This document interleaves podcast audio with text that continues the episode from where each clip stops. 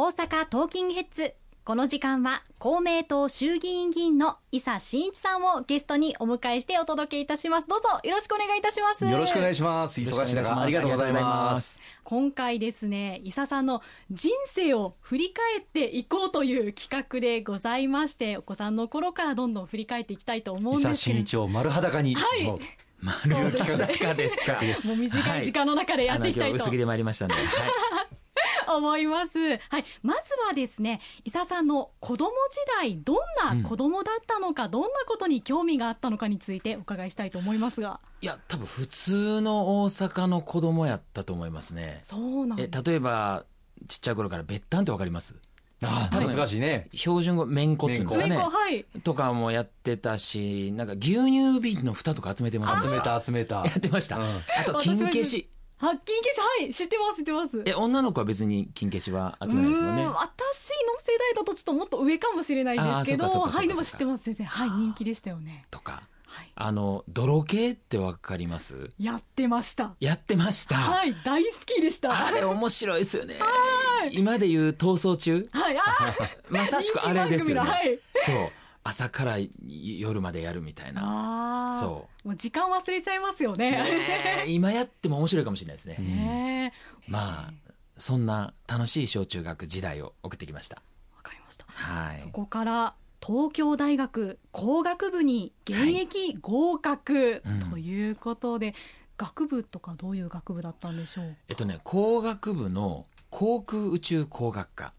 っていうとこなんですよ。かっこいい分野ですよね、えー、すごいです、ね、名前かっこいいですよね、うん、で僕もこのかっこよさに惹かれて入ったところがあって。あそうなんですか、はい、で航空宇宙工学科っていうのは宇宙例えば人工衛星を作る勉強したりとかロケットの開発をやったりとか。で私がやってたのは航空機飛行機のエンジンを新しいエンジンをちょっと考えてみるとか。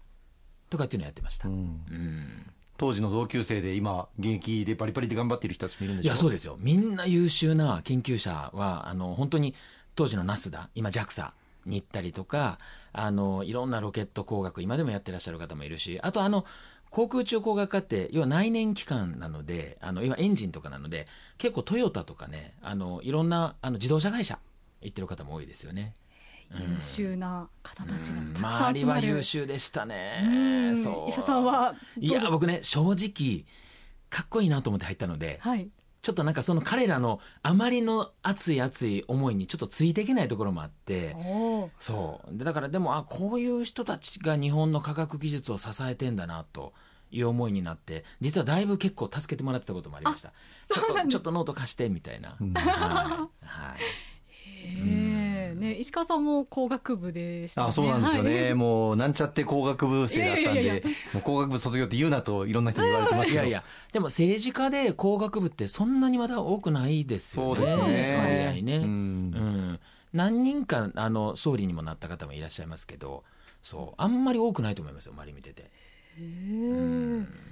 例えば今回私厚生労働副大臣でコロナの対応してましたけどやっぱ感染症とかって完全にこれちょっと理系の世界っていうか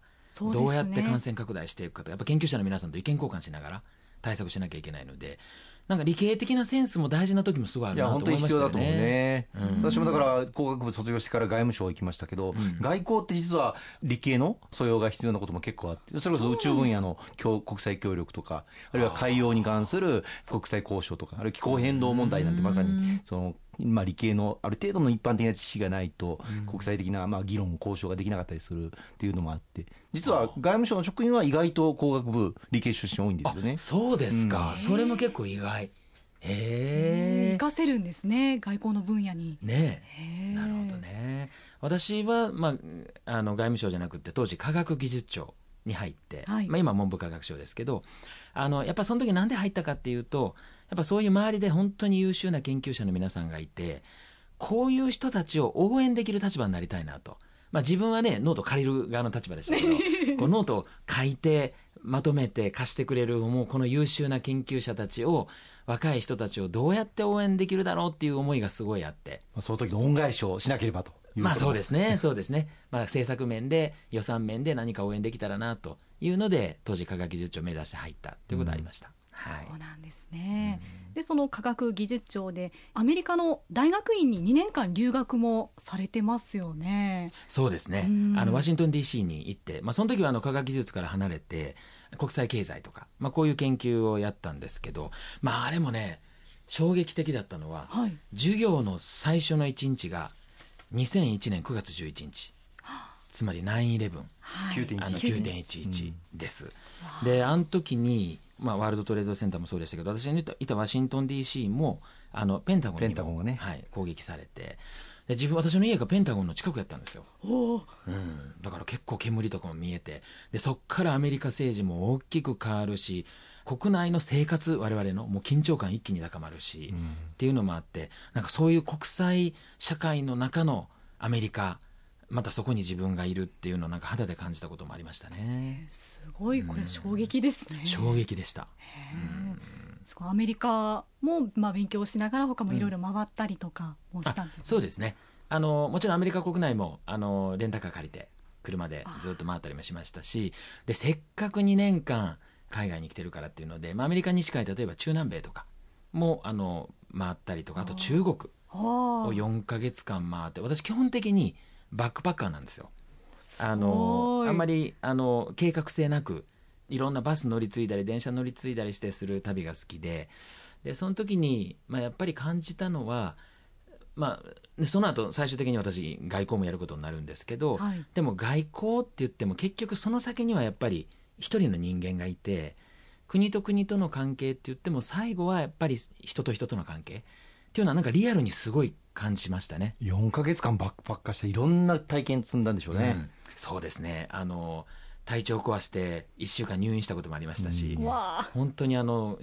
56人に襲われて命からがら逃げてきたこともありましたし。なんか映画みたいですね。いろいろありました。はい。でもそういう経験がやっぱり形作ってる部分っていうのはありそうですよね。そうですね。一個一個の多分そういうまあ、思い出というか自分に刻んできたものがなんかいろんなところで生かされてるのは感じますよね。うん、なんか得難い経験ですよね。貴重な経験ですよね。そうですね。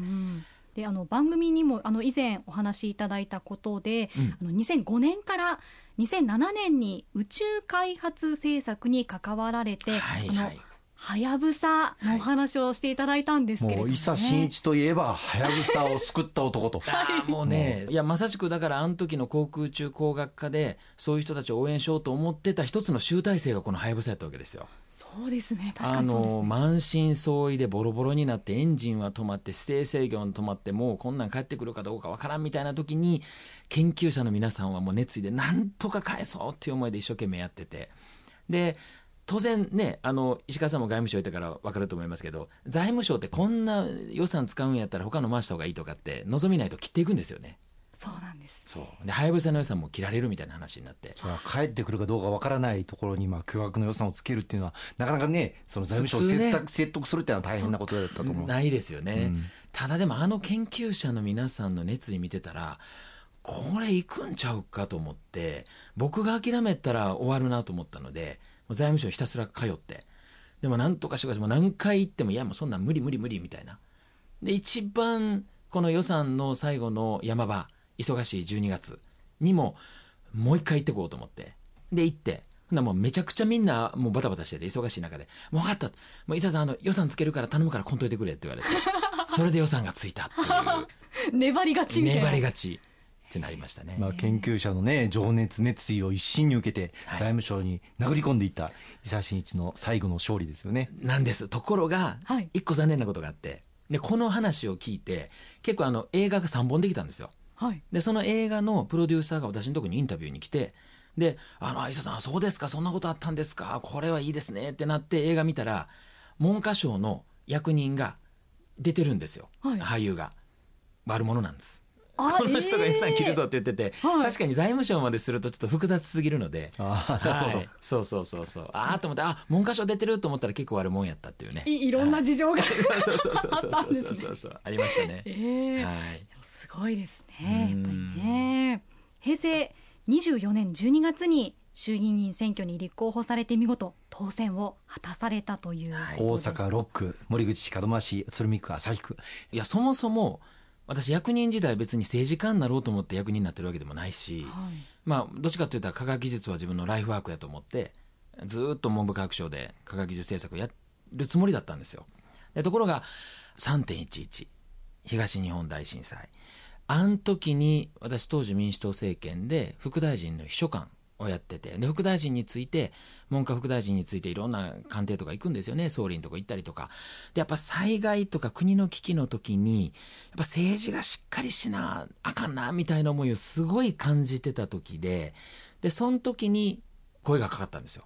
ちょっと出馬どうかみたいな話になって、はい、まあ多分その時やったのであそれやったらと思って決意してそういう思いでいるんやったら自分がやろうというので政治の道に入る決意をしてあの時は本当に民主党政権で政治が大混乱していて、うん、何も決まらない何も決められない。そしてその時に起きた東日本大震災で、うん、もう私も被災地何度も行きましたけど被災地の方々の本当に悲痛な声が政治に届かない悪夢のような3年3か月でしたよね。そうですね。でも考えてみれば文部科学副大臣の秘書官としてこれはやっぱり政治をやんなきゃと思って決意して、まあ、10年経って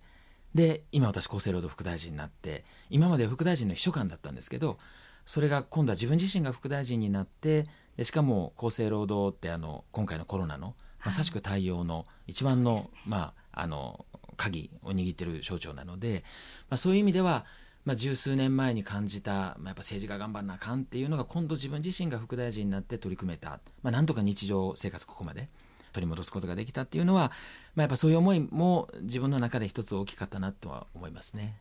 いやいろんなお話すごいなんか面白かったですけど。ありがとうございます。本当に短い時間でねもっと聞きたいことがあったんですけれども、はい、また読んでください。はい、またねぜひ番組にもお越しいただきたいと思います、はい、今日は本当ありがとうございました。はい。どうもありがとうございました